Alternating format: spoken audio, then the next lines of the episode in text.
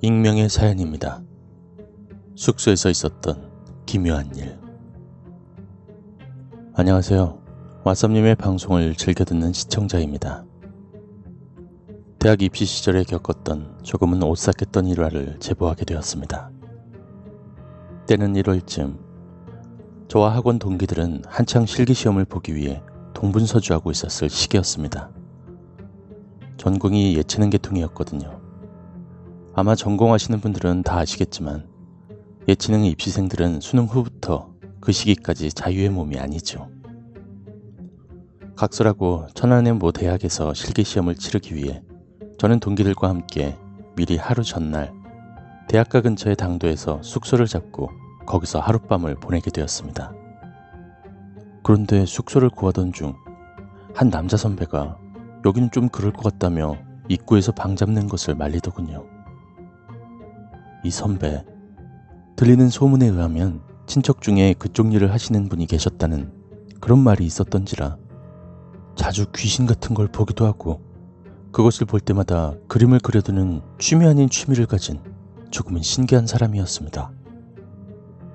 때문에 그 사실을 알고 있던 우리들은 선배의 말을 마냥 웃고 넘길 수가 없어서 피곤했지만 하는 수 없이 다른 숙소를 잡게 되었습니다. 처음 치르는 실기시험이어서였을까요?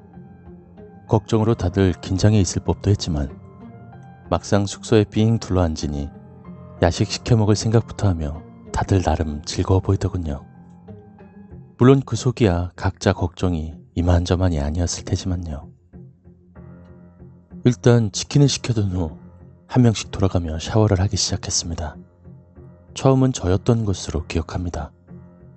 나름 욕실도 넓고 있을 것은 다 있고 조명도 어둡지 않았건만 어딘지 모르게 싸늘하다 하는 생각이 절로 들게 하는 욕실이었습니다. 그렇지만 워낙 그런 쪽에 있어선 낙천적이었던 저는 겨울에 욕실이 다 춥지 뭐 하고 대수롭지 않게 여기며 샤워를 마치고 나왔죠. 그렇게 하나둘씩 친구들은 뒤이어 들어가 씻기를 시작했고 마지막 사람이 들어가 씻고 있던 와중 몇 마디 비명소리가 들려왔습니다. 다들 놀래서 욕실 쪽으로 가서 친구를 부르니 그 친구가 사색이 된 채 뛰쳐나오더군요. 이 친구 워낙 겁이 많기도 하거니와 앞서 언급했던 그 남자 선배도 평소에 기가 약할 것 같다며 자주 말하기도 했었고요. 물론 저는 그때 겁 많은 애가 당연히 기도 약한 거 아닌가 하고 흘려듣고 말았죠.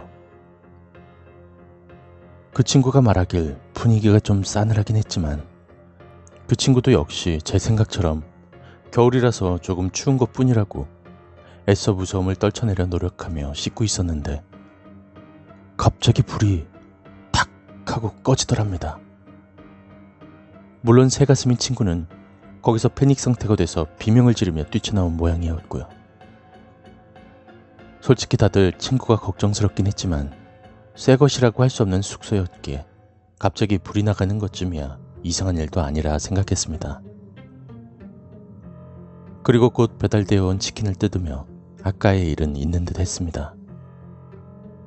그런데 그 남자 선배가 같이 치킨을 먹으러 들어오며 입구 쪽에 욕실을 쓱 훑어보더니 한마디 하더군요. 화장실에 뭐 있네 하고요. 좀 무섭긴 했지만 거기까지만 해도 다들 그냥 그러려니 했습니다.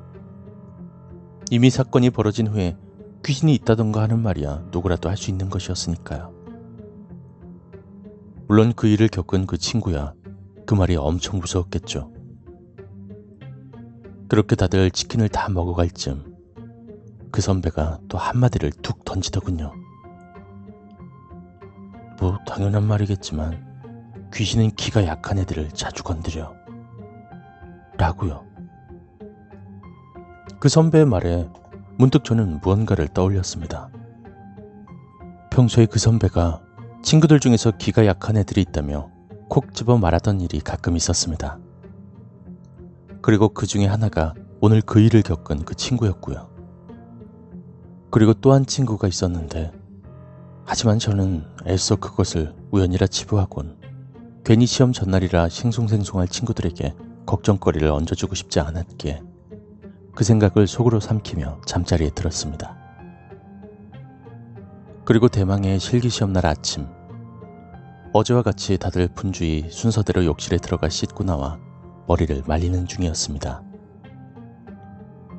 그런데 욕실에서 또 외마디 비명이 들리며 친구 한 명이 뛰쳐나오더군요.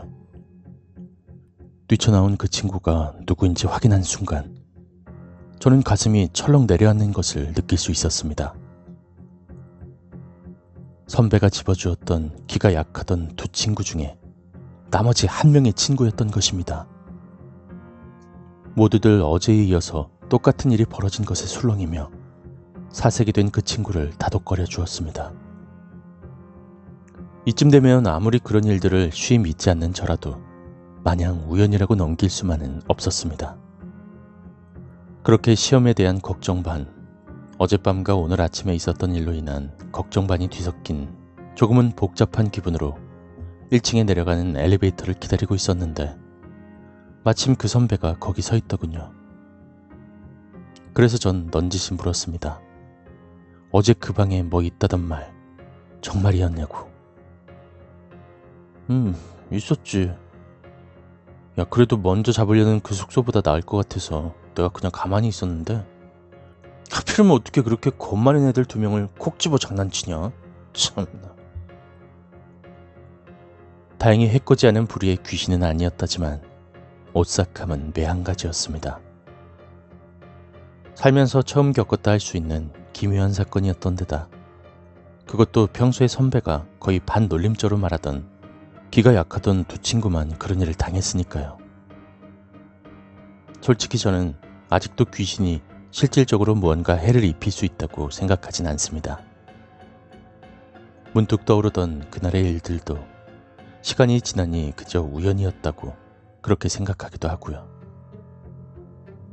하지만 그 선배가 정말 그런 것들을 보고 선배의 말이 사실이라고 한다면 그 귀신은 대체 뭐였을까요? 그렇게 집도 아닌 곳에서 죽음을 맞이했을 귀신들이 그저 장난질이나 쳐서 돌려보내기만 하다니 잘 모르겠습니다. 저는 그들이 아니니 그들의 마음을 헤아릴 수 없는 게 당연하겠죠. 지금은 모두들 대학을 졸업하고 일을 하느라 바빠서 연락이 끊어진 지 오래되었습니다. 물론 이쪽에서 연락하지 않아서이기도 했고요. 아쉽긴 하지만 그래도 가장 힘든 시기에 좋은 사람들과 함께 그것을 버텨낸 것만으로도 좋은 추억으로 남아있습니다.